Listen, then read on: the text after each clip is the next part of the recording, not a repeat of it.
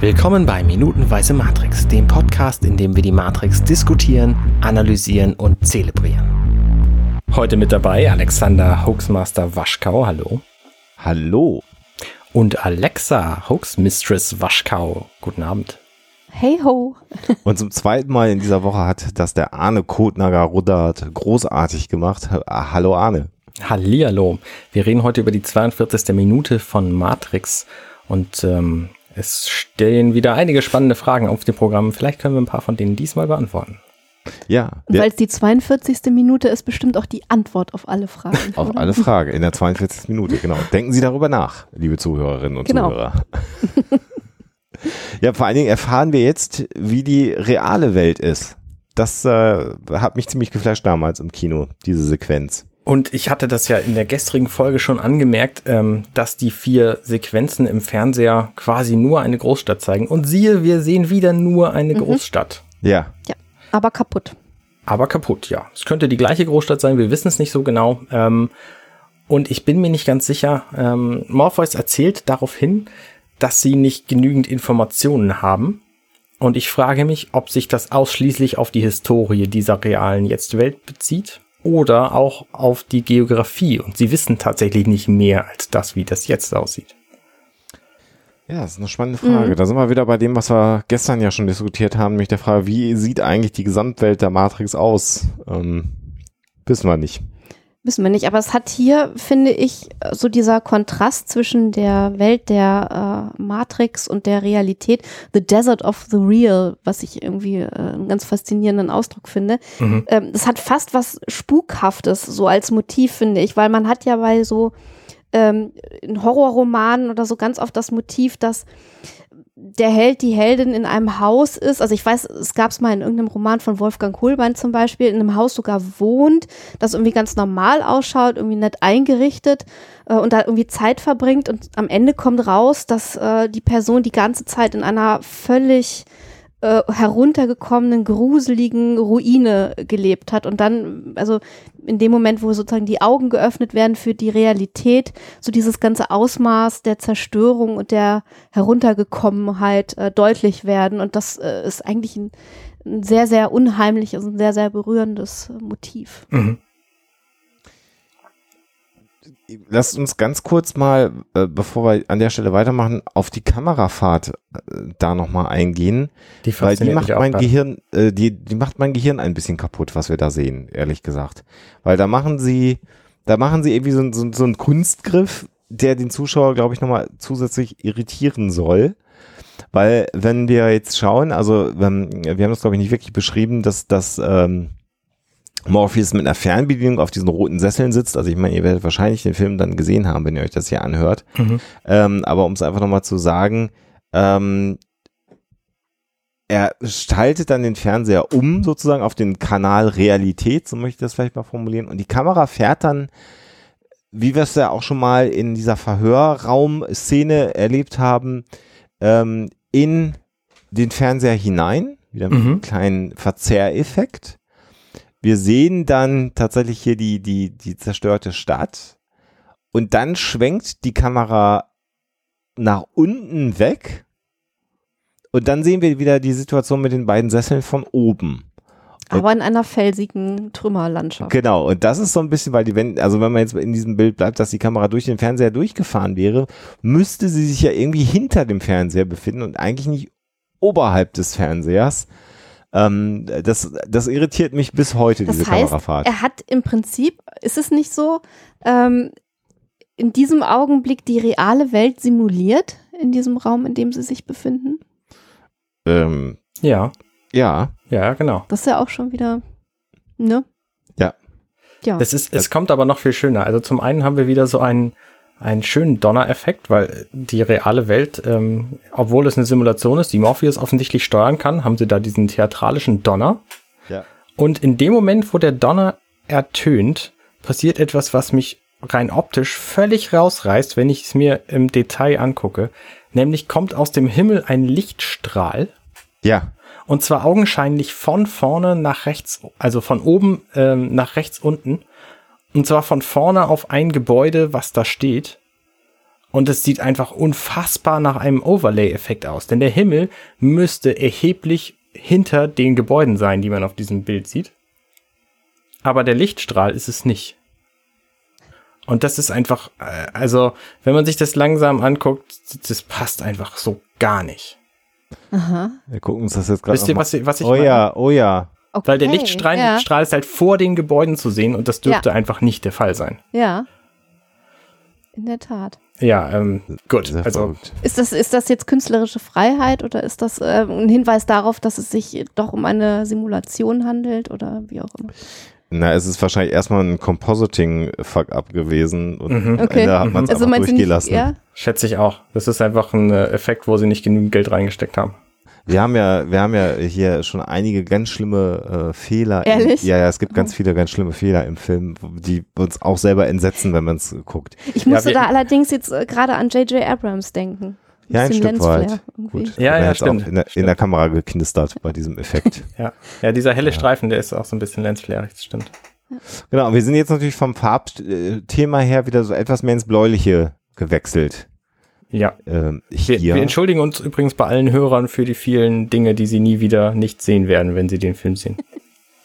Das ist äh, tatsächlich wahr. Also äh, ich, ich lasse von Filmfehlern eigentlich immer die Finger. Aber ich habe eigentlich auch die Fähigkeit, sowas ganz schnell wieder zu vergessen, wenn ich das möchte, wenn ich mich dafür entscheide. Insofern. Der Name der Firma, bei der Neo arbeitet, die aus, der Name steht ja außen an dem äh, äh, Gebäude, ja. Meta, Metacortex. Ja. Es wird außen an dem Gebäude anders geschrieben als auf den Schildern im Gebäude, überall im Büro. Ähm, Aha, das okay. äh, wirst du nicht mehr aus deinem Gehirn raus, ja. weil da schreiben sie im Gebäude schreiben sie es mit T-E-C-H, Metacortex und draußen schreiben sie es mit X, ja. damit es mir ja. aussieht wie Gehirn. Ah. Und das ist dir innen drin wahrscheinlich nicht aufgefallen. Ist das, das nicht, ist das nicht vielleicht nee. Absicht, das nein. X als Hinweis nochmal auf die Matrix? Nein. Nein, okay, schade. Nein, nein. Ja, vielleicht im Nachhinein, aber es ist einfach zu spät entwickelt worden. Äh, ja. Was ich finde übrigens ist, dass diese Sessel und der Fernseher in diese Welt erheblich besser passen als in die weite ja. Welt mhm. Äh, von Johnny Ive gerade eben. Ja, das stimmt. Und man muss natürlich auch nochmal sagen, äh, dass diese, dass diese Dramaturgie jetzt natürlich, die man hier für Neo macht, äh, dieser Erweckungsmoment von Morpheus, das ist natürlich auch sehr, sehr gut inszeniert, muss man jetzt ja mal sagen. Also du holst jemanden aus einer Simulation raus, dann wird er irgendwie, werden die Muskeln stimuliert, dass er sich überhaupt mal wieder bewegen kann, weil er hat noch nie seine Muskeln benutzt und so. Mhm äh, wo man jetzt sagt, mm, aber gut, lassen wir das jetzt mal an der Stelle, ob das medizinisch mhm. alles so möglich ist. Und dann will man ihm jetzt erklären, was alles ist. Und man hat also diese elaborierte Simulation äh, der äh, erstmal des, des Konstruktes, jetzt diese Simulation der Realität. Und das geht ja hier dann später im Film ja auch noch weiter. Also es ist ein sehr elaborierter Weg, um so ein Schlafschaf jetzt dann auch wirklich mit der, mit der Realität das, zusammenzubringen. Ne? Und es ist eigentlich auch schön, dass eine Figur, die nach dem Gott der Träume benannt ist, jemanden aufweckt. Also das mhm. Eine herrliche, ein herrlicher Widerspruch. Juxtaposition sagen da, glaube ich, die, die Eng äh, Amerikaner, englischsprachigen Menschen dazu. Ne? So eine gegenüber, äh, kreuzweise genau, Gegenüberstellung. Genau. Ne? Mhm. Interessant finde ich, dass an dieser Stelle Neo noch ziemlich, ähm, ja, mehr oder weniger compliant ist. Also er hinterfragt eigentlich nicht allzu viel. Also ich, ich halte ihn für sehr, sehr ruhig. Äh, aber wie wir in den äh, späteren Folgen sehen werden oder in den weiteren Minuten, äh, kommt das dicke Ende seiner Reaktion dann, dann noch hinterher. Also im Augenblick äh, hört er erstmal aufmerksam zu.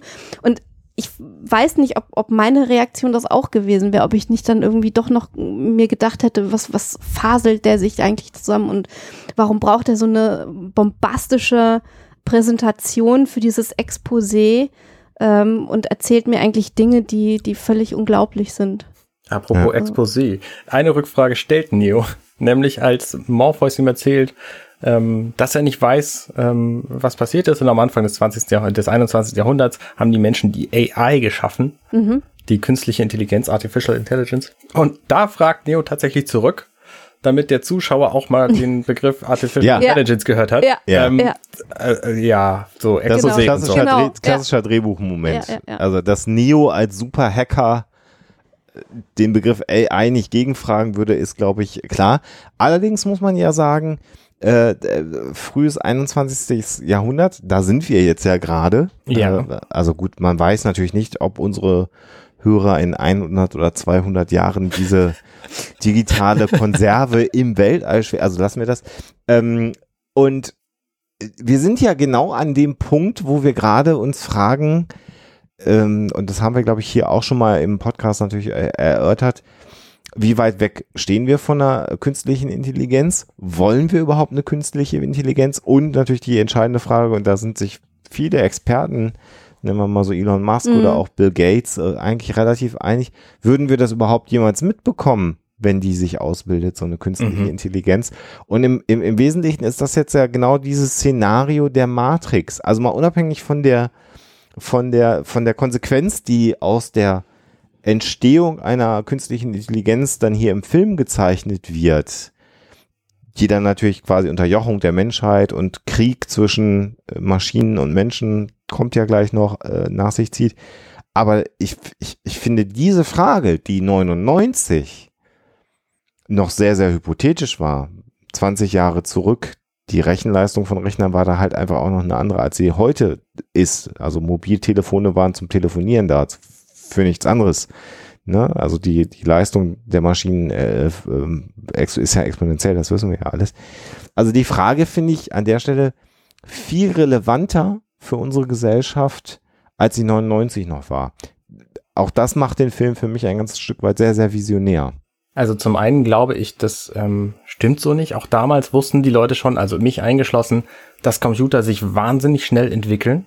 Gut, die Projektionen gab es, okay, ja, okay. Ähm, das war mir schon klar. Ich meine, was das für, was das für Maße annimmt heutzutage, das hätte ich mir auch nicht träumen lassen damals. Aber Vielleicht. ich wusste, dass die Entwicklung sehr, sehr schnell geht und auch immer schneller wird. Das gab es halt damals schon Anzeichen für. Aber ähm, vielleicht nicht in der, in der breiten Öffentlichkeit, weil das mobile Internet noch nicht verfügbar war. Ich finde, nee, das, das ist ja so. Ich das ist, glaube ich, für mich so eine Kulturrevolution, die diese Technologie in die Hände von jedem gegeben hat. Also du warst damals technikaffin, du bist ja auch quasi in deinem, in deinem Leben diesen Weg, mit ein paar Umwegen, aber dann ja auch letztendlich gefolgt. Ähm, aber ja, du hast natürlich völlig recht. Also in der Forschung und in der, in der Fachwelt war das völlig klar, dass das diese Entwicklung annehmen wird. In der breiten Öffentlichkeit weiß ich nicht, ob das eine Diskussion war, 99. Das weiß ich halt nicht. Apropos breite Öffentlichkeit. Damals, bevor jedes, jeder Mensch auf der Welt Internet hatte, habe ich tatsächlich geglaubt, ein Großteil aller Menschen sei schlau. Heute sehe ich das anders. ähm, das heißt, nicht eine Artificial Intelligence, sondern irgendwie eine, eine Humanoid Dementia oder ja, sowas, genau, ne? Über die wir eigentlich diskutieren müssten. Oh, kommen wir nicht mit digitale Demenz jetzt. Ja, ja. Ich habe aber, nicht digital. Ja, ja, ja, Ich habe aber eine ganz andere Frage.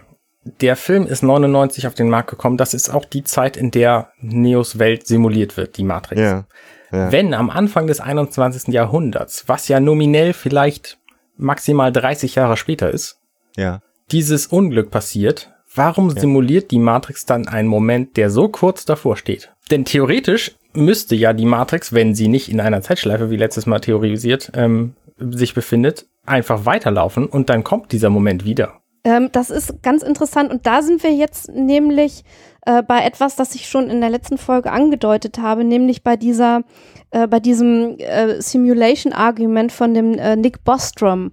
Das ist ein ähm, meine, er sei Physiker und Philosoph. Auf jeden Fall ist er äh, Philosoph, der 2003, also vier Jahre nach der Matrix, eben diese Hypothesen äh, aufgestellt hat. Und er spricht ähm, davon, dass wenn die Menschheit so eine äh, Post, Posthuman, äh, so ein Posthuman Level erreichen würde und dann auf die Idee kommt, Simulationen äh, zu fahren, dass das dann äh, sozusagen historisch angesiedelte Simulationen wären. Also er spricht von Ancestor Simulation, also eine Simulation der Vorfahren. Also warum das dann in der Matrix ähm, so kurz vor diesem äh, besonderen Event angesiedelt ist, weiß ich nicht, aber auf jeden Fall würde es erklären, warum das etwas Historisches ist diese Simulation. Es könnte natürlich sein, dass die Maschinen einfach denken, 30 Jahre sind unfassbar lang. Mhm. Also was wir ja erfahren ist, dass es Vorläufervarianten der Matrix gab, die ja nicht angenommen wurden von den Menschen, weil sie zu perfekt das waren. Utopia, genau. Ja, also eine Paradiesutopia, sodass man also quasi eine, eine Welt, so wie wir sie jetzt kennen, äh, die ja so Dinge beinhaltet, ähm, äh, aus dem religiösen Kontext würde man dann TODC ähm, sagen, also Unglücke, ähm, Pech für Menschen, unerklärliche Schicksale, die wir da haben, ähm, für die wir heute auch keine Antworten haben, für die es wahrscheinlich auch einfach in einem chaotischen Universum keine Antworten gibt. Es sei denn, man glaubt tatsächlich an eine allwissende, lenkende Macht, die äh, da die Hände im Spiel hat. Wer das nicht tut, muss ich damit abfinden, dass es wahrscheinlich eher alles sehr beliebig ähm, äh, stattfindet. Ähm, und keine Ahnung, vielleicht haben die auch mit e Epochen äh, gespielt. Genau, also, dass sie so ein Trial and Error sozusagen veranstaltet haben. Und was wir ja nicht wissen tatsächlich, dass ich meine auch mit allem, was so an, an zusätzlichen Informationen jetzt, wenn wir außerhalb des Films mal gucken, es, sind ja, es gibt dann sozusagen ja Sekundärmaterial zum Film auch. Wir wissen, glaube ich, nicht, wie weit wir wirklich weg sind von diesem Ereignis des 21. Jahrhunderts. Also es könnten 100 Jahre vergangen sein, es könnten aber auch genauso gut eigentlich schon 1000 Jahre vergangen sein. Und ich meine, dass es nicht abschließend geklärt wird. Das heißt, wie mhm. viele Iterationen der Matrix vielleicht als historisches Ding, äh, als zukunftsorientiertes Utopia, da wird es ja gesagt, Utopia hat nicht funktioniert, das wissen wir natürlich nicht. Und vielleicht ist einfach diese Welt, in der wir gerade leben, das, was die Menschen am zufriedensten macht, wo, wo, wo die Batterien am besten funktionieren. Man muss sich natürlich keine Illusionen machen. Man hat es für den Film gewählt, damit die Zuschauer eine Chance haben, sich zu identifizieren. Zu fühlen. Ja, mhm. und das mhm. macht es natürlich viel stärker, wenn es sich natürlich in einer Welt befindet, die unsere Welt einfach ist. Übrigens, wenn man diese, diese Bostrom Ancestor Simulations ähm, weiterdenkt, das hattest du ja eben auch angedeutet, ähm, ob die Menschen nicht sozusagen dann die Entwicklung weiter durchspielen und dann wieder bei diesem Ereignis äh, mhm. landen, bei diesem traumatischen. Ähm, die sehen übrigens auch die Möglichkeit vor, dass in dieser Simulation die Menschen wieder auf die Stufe gelangen, in der sie Simulationen ähm, durchführen können und dann sozusagen die Simulation in der Simulation stattfindet und dann diejenigen, die äh, für diese Simulation verantwortlich sind, auch schon nicht mehr real sein könnten. Das heißt also, man hat dann eine endlose Verschachtelung. Dieses Inception-Ding genau. äh, als Simulationsding genau. dann letztendlich, ja. Ach, ja, tut euch schon der Kopf weh, liebe Hörerinnen und Hörer. Das soll jetzt auch so sein. Jetzt werden wir hier mal ein wenig philosophisch. Und was wir jetzt tatsächlich dann erfahren, ist natürlich, dass es dann einen Krieg zwischen den Maschinen und den Menschen gegeben hat.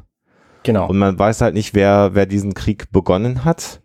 Äh, und äh, Morpheus sagt dann, wir wissen aber, dass wir den Himmel verbrannt haben. Das ist übrigens herrlich, weil das so, so wunderbar verschwörungstheoretisch ist, weil das nämlich im Prinzip, wenn du so willst, nichts anderes als Wettermanipulation ist. Also sie machen das ja. natürlich, um den Maschinen die Energiequelle zu entziehen, mhm. aber letztendlich auch das, also auch die filmische Darstellung, ne? Letzten ja. Endes äh, ist das, sind, bist du dann wieder bei Wettermanipulation und Chemtrails und ich weiß nicht was. Genau, denn was wir hier noch in dieser Minute so zum Ende hin so halb erfahren, ist, dass die Energie der Maschinen aus Solarenergie ursprünglich mal gewonnen wurde und deswegen die Menschen dann den Himmel verdunkelt haben mit Wolken.